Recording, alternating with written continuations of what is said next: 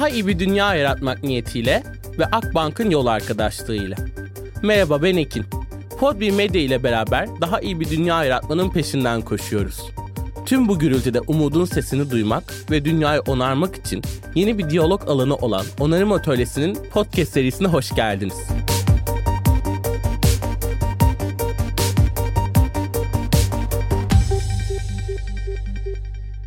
Bugün çok heyecanlıyım çünkü aslında bugün çok uzun süredir takip ettiğim ve çok parçası olmaktan, deneyimleyicisi olmaktan mutlu olduğum Biennial'in direktörü Bige Örer ile birlikteyim. Aynı zamanda bugünün çok özel bir anlamı daha var. Akbank'ın yol arkadaşlığında hayata geçen Onarım Atölyesi Podcast'ın ilk canlı çekimini yapıyoruz ve şu an Biennial mekanlarından biri olan Pera Müzesi'nde bu çekimi gerçekleştiriyoruz. Canlı çekim olmasının aslında mekanı deneyimlemek, izleyiciyle, deneyimleyiciyle bağ kurması açısından bizim için çok kıymetli ve Bige Örer konuğum olduğu için de dediğim gibi ekstra heyecanlıyım. Bige Hanım hoş geldiniz. Çok teşekkür ederim ben de bu programın bir konu olmaktan, ilk canlı konu olmaktan çok mutluyum. Teşekkürler. Ben aslında biraz daha önce sizden başlamak istiyorum. Bige Örer'in hikayesinde neler var, meseleleri neler, neleri dert ediniyor ve bu dert edindiği meseleler nasıl kendi hikayesiyle kesişti, Biennial'in hikayesiyle kesişti sizden dinlemek çok isterim. Aslında sanırım böyle benim çok küçük yaşlardan beri sanata çok yoğun bir ilgim vardı. Sanatın farklı disiplinlerine ilgim vardı ve böyle mümkün mertebe takip etmeye çok çalışırdım. Çok okuyan öyle bir çocukluğum oldu. Ve sonrasında aslında uluslararası dünyayla da bir ilişki kurabileceğine inandığım İstanbul Bienalinde çalışmaya başladım. Benim için Biennale'de çalışmak aslında hem Türkiye'deki sanat üretiminin içerisinde bir rol alabilmek, bir katkı sunabilmek, aynı zamanda da dünyada ne oluyor, ne bitiyor, yaşadığımız günü, günümüzü daha iyi anlandırabilmek için aslında bir vesile oldu. Ben siyaset bilimi ve sosyoloji okudum. O anlamda böyle hem Türkiye'de hem dünyada toplumsal, siyasi değişimler sanat e, alanına nasıl yansıyor? Nasıl bir şekilde aslında sanatçıların dünyalarını bütün bu yaşadığımız hem makro hem mikro alandaki çalkalanmalar, kırılmalar etkiliyor ve sanatın nasıl bir dönüştürücü rolü oluyor? Aslında bunun üzerine kendime temel bir mesele edindim. İstanbul Bienalinde bu yolculukta önemli bir rol olduğunu söyleyebilirim. Çok teşekkürler. Bu yolculuktan biz de çok fazla beslendik. Beslenmeye devam ediyoruz. İyi ki meseleleriniz bunlar olmuş ve İstanbul Bienali sizin bakış açınızla birleşip bize ulaşmış. Biraz daha peki sanat konusu aslında bir iyileştirici gücü var. Sevgili Itır Erhard'la da konuştuğumuzda anlatım biçimi olarak birçok şeyin aslında bizim fark etmemizi sağlıyor. Bugün sürdürülebilirliği aslında bu podcast serisinde biraz daha şu bakış açısından da ele alıyoruz. Artık yetmiyor olabilir mi? Onarıcı sistemlere, iyileştirici sistemlere mi geçmemiz gerekiyor olabilir diye. Sizce sanat dünyayı nasıl iyileştirebiliriz sormak istiyorum ben size. Gerek bir anlatım biçimi olarak gerekse kendi iyileştirici, onarıcı gücü perspektifinden sanat dünyaya nasıl iyi gelir sizce? Şöyle yani e, öncelikli olarak ben sanatın gerçekten bir ihtiyaç olduğunu düşünüyorum. Yani bunun böyle sanat alanının aslında en temel ihtiyaçların ardında kalan eğer olursa olur bir alan olmadığını gerçekten hepimizin hayatının merkezinde olmasının hem kişisel hem toplumsal olarak çok önemli olduğuna inanıyorum ve iyileştirici olduğuna da inanıyorum. Şöyle yani e, aslında her sanatçının ele aldığı meseleleri çok farklı formlarla, farklı dillerle izleyicisine ulaştırabilme potansiyeli var. O anlamda kimi zaman sanatçıların işte sivil toplum örgütleriyle, aktivistlerle, hı hı çok farklı aslında akademisyen ve farklı disiplinlerden uzmanlarla birlikte çalıştıklarını da görüyoruz. Ve bu bir araya gelen üretimlerin çok dönüştürücü olduğunu da deneyimliyoruz. Böyle hani sanatın bir anda dünyayı değiştirmek gibi bir belki böyle bir beklenti de olmak doğru değil ama hem kendimizi iyileştirmeye ve bu Biennale'de 17. İstanbul Bienalinde aslında davet ettiğimiz projelerin bazılarının yolu da buradan da geçiyor. İşte Maria Lukman'ın Zeytinburnu Tıbbi Bitkiler Bahçesi'nde bir su havuzu aslında yaratmasının e, en temelinde pandemi zamanında daha da kırılgan olduğunu hissettiğimiz sağlık e, emekçilerine, hastalara, hasta yakınlarına ulaşabilecekleri yakınlıkta bir tür e, alan yaratmak, onların içsel, zihinsel dünyalarına yolculuk yapmalarını kolaylaştıracak gerçekten bir alan yaratmaktı. Ve birçok aslında projede, bu Biennale'de yer alan projede de böylesine bir iyileştirmeye dair bir en azından çaba olduğunu hı hı. görebiliriz. Çok teşekkürler. Biraz da aslında bir çok önemli kavramlar da var söylediklerinizin içinde. Dönüştürmekten bahsettiniz, bir araya getirmekten, aktivistleri, mesele edinenleri bir araya getirici gücünden de bahsettiniz sanatın. Bu çok kıymetli. Özellikle ben Biennale'de bunu çok uzun süredir deneyimleyenlerden biriyim ve aslında Biennale sanatın tam anlamıyla mesele edinmiş hali olarak yorumluyorum ben. Anne ben barbar mıyım, tuzlu su, iyi bir komşu, yedinci kıta, paralelinde ilerleyen Manda Festivali ve şu an içinde olduğumuz aslında 17. İstanbul İstanbul Bienali. Bu perspektiften baktığımızda Bienal meseleleri olan bir oluşum diyoruz sanırım hı hı, kesinlikle. Hı hı. Neyi neden ve nasıl mesele ediniyor Bienal? Bunun üzerine neden diyaloglar kuruyor? Bunu sizden dinlemek çok isterim. Bienal yani İstanbul Bienali en temelinde aslında bir kamusal alanda bir diyalog yaratmaya, bir tartışma yaratmayı hı hı. hedefliyor.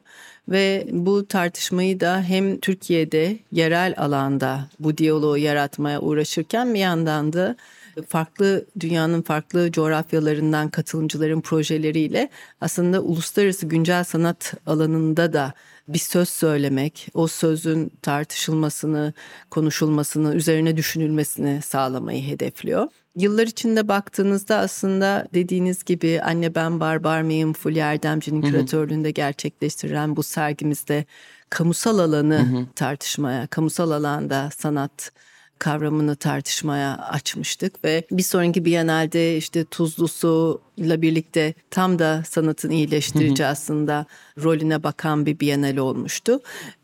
Yani bu Biennallerin aslında kavramsal çerçevelerinin belirlenme sürecinde hep o dönemdeki hassasiyetler, odaklanılmayı, odaklanılmasını aslında tercih ettiğimiz meseleler bunlar sanat alanındaki tartışmaları takiben olabilir. İşte yedinci kıtada olduğu gibi aslında bu ekolojik kriz karşısında sanat alanı nasıl bir rol oynayabilir? Biyenaller böyle bir noktada, böyle bir kriz içerisinde nasıl farkındalık, daha farklı farkındalıklar yaratabilirler?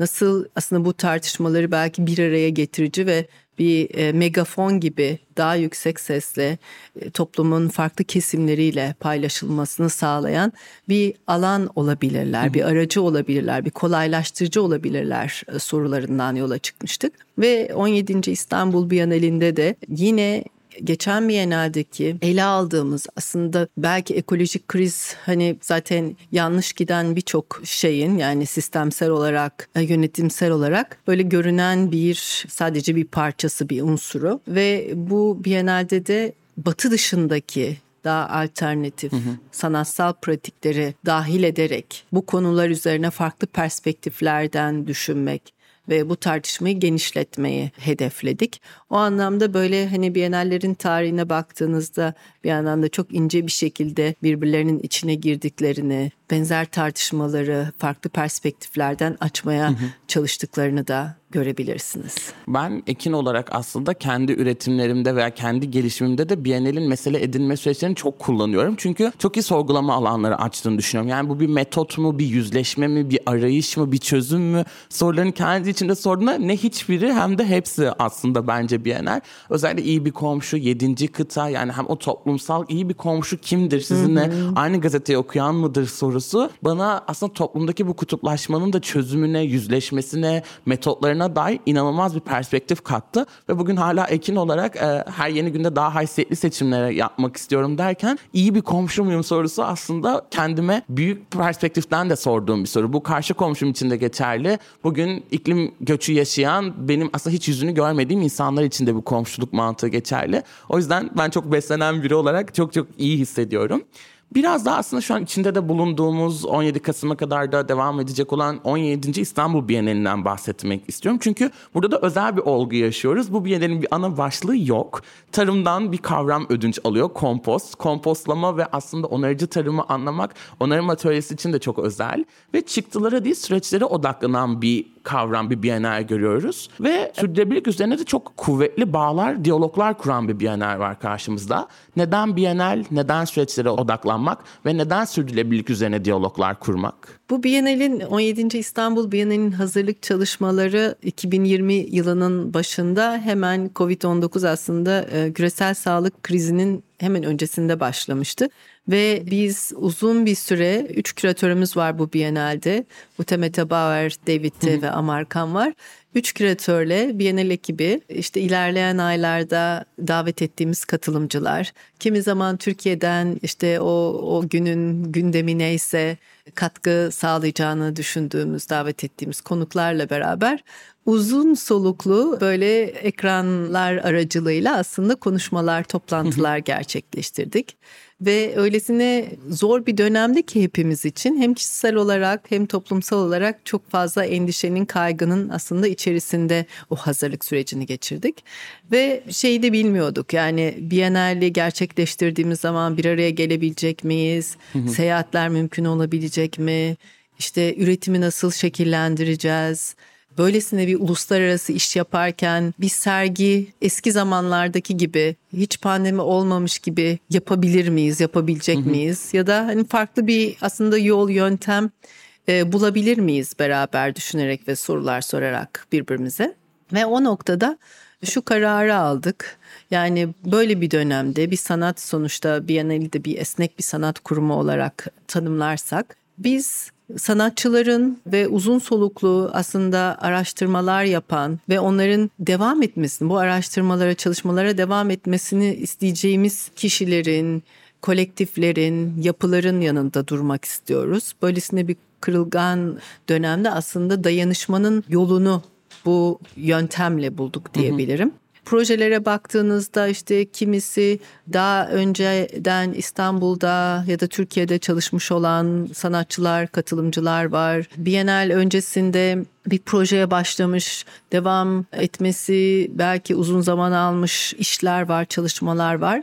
Ya da Türkiye dışından kendi yerel aslında bağlamlarında çok dönüştürücü olmuş, çok önemli işler yapmış ve bu çalışmaları aslında dünyada benzer çalışmalar yapan yapılarla bir araya getirmek, onların arasında diyaloglar oluşturabilmek, hı hı. Türkiye'den katılımcılarla diyaloglar oluşturabilmek ve bu diyalogların aslında uzun soluklu olarak nelere dönebileceğini birlikte görmek. O anlamda bu burası böyle bir hani deney alanı gibi de Biennale'den önce başlayacak dediğimizde hani Biennale'in sonuçta böyle bir e, iki aylık bir sergi tarihi oluyor. Ama birçok proje zaten bu tarihler öncesi öncesinde başladı ve süreç odaklıydı. Yani süreçler boyunca da devam etti. Ve Bienal sergileri 20 Kasım'da kapandıktan sonra da devam edecek. Yani hı hı. biz devam etmesini umuyoruz. Bir birçoğunun da böyle olacağını biliyoruz ama aynı tohum atmak gibi. Yani hı hı. o tohum attığınızda da bu Biennale'de işte geçen bahar ayında birlikte tohum da ektik ve hangisinin yeşereceğini, hangisinin toprağın altında kalacağını bilmiyorduk. Aynı şekilde Bienal projeleri için de bu hı hı. geçerli. Sergiler olmadan evvel birçok katılımla birlikte aslında o düşüncelerinin üzerine çalıştıkları projelerin nasıl bir form alacağını uzun soluklu toplantılarda konuşup kararlaştırmak gerekiyordu. Ve aslında birçok proje içinde tek bir form yoktu. Yani aynı zamanda Bienal bir kamusal programdır dedik. Yani bu Bienal'de işte bu şu anda içinde olduğumuz Nepal Feminist Kolektif arşivinin bir seçkisini izliyoruz. Ama bu arşiv aslında çok farklı formlarda da ele alınabilirdi. Yani en uygun formu da yöntemi de bulmak için de bir arada düşündük ve zaman içerisinde de aslında farklı formları da kucaklayabileceğine de inandık. bu bu sebeple aslında bu dönemin getirdiği gerçekliğe gözlerimizi kapatmadan yani bu bu dönemin kendi şiddetini, kendi zorluklarını aslında hatırlayarak proje katılımcılarıyla birlikte tek bir görsel sanat alanında çalışan bir kişinin çıktısı bir eser değil ama daha kolektif olarak üretilmiş, kolektif olarak üzerinde emek verilmiş aslında projelere bu Biennale'de yer vermek istedik. O anlamda da sonuç odaklı değil, süreç odaklı olduğunu söyleyebiliriz. Daha iyi bir dünya yaratmak niyetiyle ve Akbank'ın yol arkadaşlığıyla onarım atölyesine kaldığımız yerden devam ediyoruz. Bu süreçler aslında hepimizin yeni süreçler doğurmasında tetikleyen, besleyen güdüler oluşturuyor. Ve özellikle diyaloglardan bahsettiniz, diyaloglar kurmak. Bugün sanırım anlamak, umudun sesini duymak ve gürültüdeki o umudun sesini duymak için diyaloglara biz de çok inanıyoruz ve Biennale'nin önemli noktalarından biri de mekanlarla da aslında bir diyalog kuruyor ve pandemiyle birlikte mekan algımız çok değişti. Toplumsal kırılımlarla birlikte mekandan öte yeni mekanların doğuşu çok daha önümüzdeki günlerde ve yıllarda sorgulayacağımız bir kavram haline geldi ve Biennale ilk var olduğundan beri mekanlarla çok fazla diyalog kuruyor.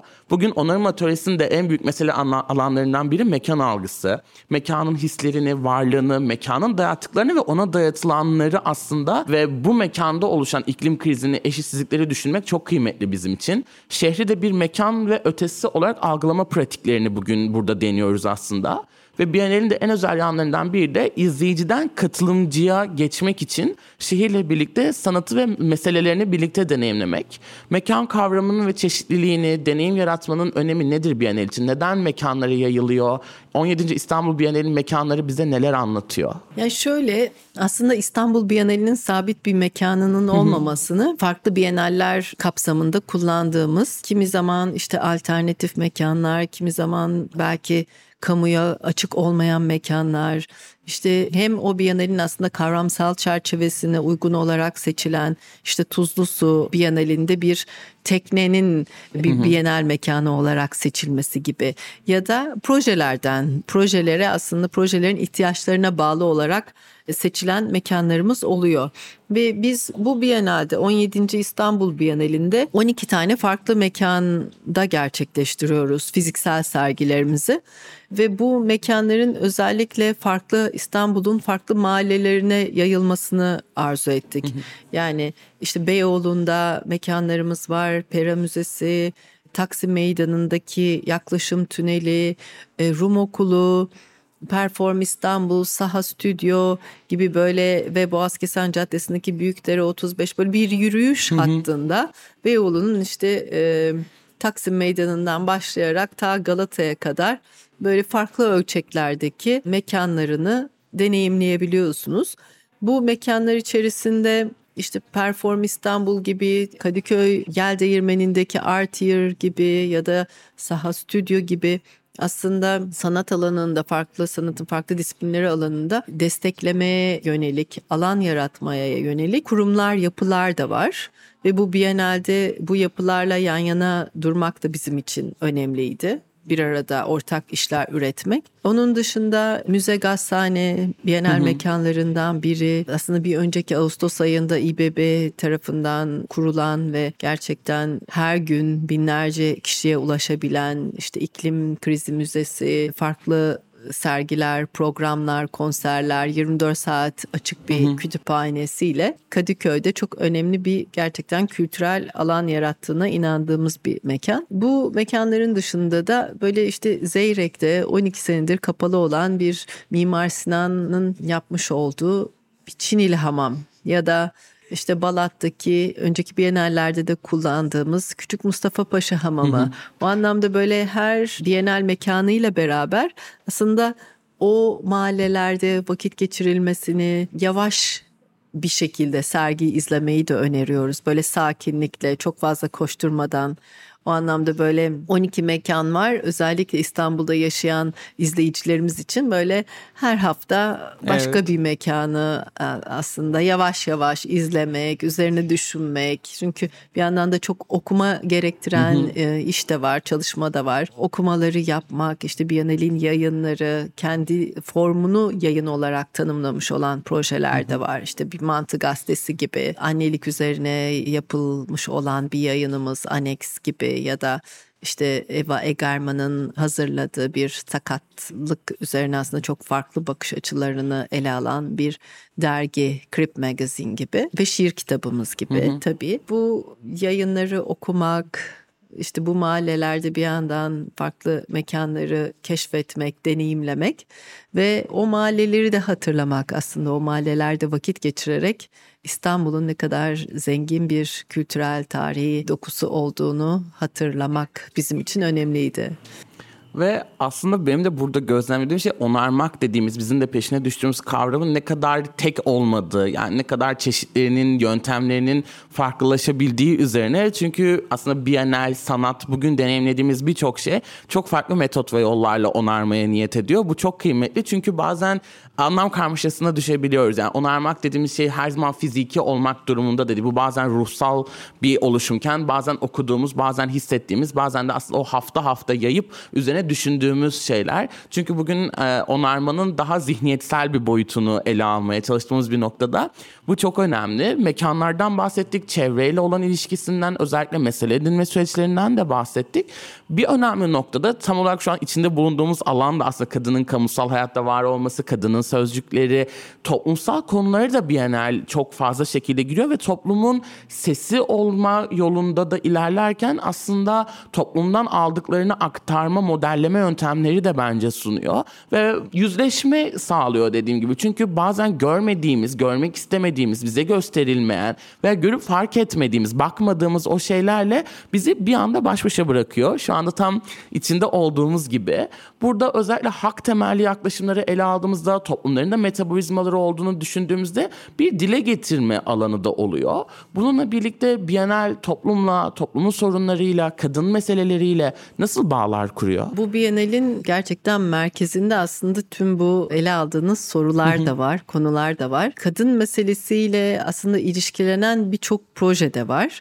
Bunlardan biri Nepal Feminist Arşiv Kolektifi ve aslında Nepal'deki feminist hareketin tarihine bakan ve işte Nepal'deki dağdaki köylere çıkıp oradaki işte köylerden topladıkları malzemelerden tutun da işte kadınların sözcüklerini dile getiren dergilere işte kimi zaman aile arşivlerinden toplanan malzemelere kadar aslında kadınların işte eğitimini feminist tarihin önemli hı hı. bir yapısı olarak tanımlayan arşivin bir bölümü de var. Ve e, bir yandan bu arşiv dijital bir arşiv, fiziksel bir mekanı yok ve böyle bir arşivi İstanbul'da sergilemenin öneminin de bir yandan da İstanbul'da 90'lı yıllardan beri çok önemli bir arşivi aslında bizlerle buluşturan Kadın Eserleri Kütüphanesi'nin arşivini hatırlamak için de bir vesile olacağını düşündük ve Kadın Eserleri Kütüphanesi'nin çalışmak üzere de Merve Elveren ve Çağla Özbek davet edildi. Ve onlar bu kütüphane içerisinde işte diğer kategorisinde olan aslında malzemelerle ilgilendiler ve bu malzemeler üzerine bir araştırma yaparak katılımcılar çağırarak sanatçılar, akademisyenler davet ederek aslında bu malzemelerin yeniden okunmasını ve gündeme taşınmasını sağladılar. Diğer bir tarafta Oda Projesi'nin aslında 1990'lardan beri birlikte çalışan üç kadın kolektif önceki zamanlarda daha çok aslında kentleşme, gentrifikasyon üzerine ve kentteki aslında bu um, dönüşümler üzerine çalışan Oda Projesi kendileri anne olduktan sonra 2013 yılından itibaren bu meseleler üzerine düşünüyorlar. İşte sanatçı annelik ne demek? Farklı aslında sanat alanında çalışan farklı mesleklerdeki annelerin kendi deneyimlerini paylaştıkları, zorlukları paylaştıkları, sanat ekosisteminin de kimi zaman ne kadar aslında dışlayıcı olduğu, hı hı. anneliği görmek istemediği, kabul etmek istemediği üzerinden yola çıkarak 2013'ten beri kapalı konuşmalar düzenliyorlar. Hı hı. Ve bu bir tür atölye çalışmaları gibi aslında. Birlikte de ne yapılabilir diye birbirine de sorulan sorular ve Biennale'de onların hazırladıkları Annex dergisinin yeni bir edisyonunu yapmak istediler ve e, bu konuşmalardan seçtikleri parçalardan işte metinlerden oluşan bir dergi çıkardılar. Bir yandan da Türkiye'deki birçok kadın örgütünün de yer aldığı bir liste hazırlandı. O anlamda hareket içerisinde de nasıl diyaloglar ve nasıl etkileşimler yaratılabileceği üzerine de düşündüler, çalıştılar. Diğer bir çalışma Marco Scottini ve Can Altay'ın birlikte Rum Okulu'nda gerçekleştirdikleri aslında itaatsizlik arşivi içerisinde de çok önemli bir feminist kanatın protestolarının hikayesini arşivine de görebilirsiniz. Ve diğer bir çalışma Elif Öner ve Evrim Kavcar'ın Hassas Sesler Sözlüğü üzerinden aslında bütün bu projelerle kurdukları bağlar üzerinden olabilir. Yani o kadar çok aslında proje var ki bir şekilde bu meselelere değinen ve kimi zaman böyle zaten bu Biennale'deki aslında en arzu ettiğimiz konulardan biri de davet edilen projelerin arasında da doğabilecek diyaloglar ve bir takım paslaşmalardı. O anlamda Açık Radyo'nun işte 6 ay boyunca aslında süren Bienal radyo programı kapsamında da hem bu paslaşmaları hem de bütün bu toplumsal sorular, sorunlar, açmazlar, çıkmazlar ve e, kimi zaman işte yeni ufuklarla ilgili olarak aslında karşılıklı heyecan heyecan aslında duyuran konuşmaların e, izlerini bulabilirsiniz. Aslında Bienal hepimizle birlikte alternatif yeni ve iyi gelecekleri tahayyül ediyor ve biz de bunu yapmaya aslında teşvik ediyor. Bu noktada ortada çok fazla metot ve yöntem var. Biraz daha ne yapacağını bilmek istemeyenler, yeni başlayanlar, elini taşın altına koymak isteyenler adına biraz da kendi adım aslında bir sorum da var. Bu kadar metot içerisinde Bienal bir metodu onarmanın, sanatla dünyaya onarmanın ama bu çok büyük çaplı bir iş. Ben Ekin olarak bunu dinleyen herhangi bir X kişisi olarak sanatı, anlatım gücünü kullanarak onarmak için neler yapabilirim? Nasıl metotlar izleyebilirim sizce? Güzel bir soru. Bu soruyu bence hepimiz gerçekten kendi kendimize sorabiliriz. Sanırım yani bu onarma kavramı belki nereden başlayabiliriz sorusunu da aslında beraberinde getiriyor ve herkesin kendi dünyasında, kendi gerçekliğinde mutlaka işte başlayabileceği bir alan var. Samimi olarak dertlendiği, mesele edindiği bir alandan başlaması. Yani uzaktan çok e, küçük gibi gözüken o dönüşümler hani birbirlerine eklenerek çok daha büyük bir dönüşüme sebep verebiliyorlar ve bir yandan daha iyi bir şeylerin olduğunu duymaya, görmeye çok ihtiyacımız var. O yüzden hani küçükmüş gibi gözüken bir onarım alanı bile aslında birçok kişiye ilham verebiliyor ve birçok kişi için belki ben de bir şeyler yapabilirim aslında cümlesini kurmasına sebep oluyor. Yani geç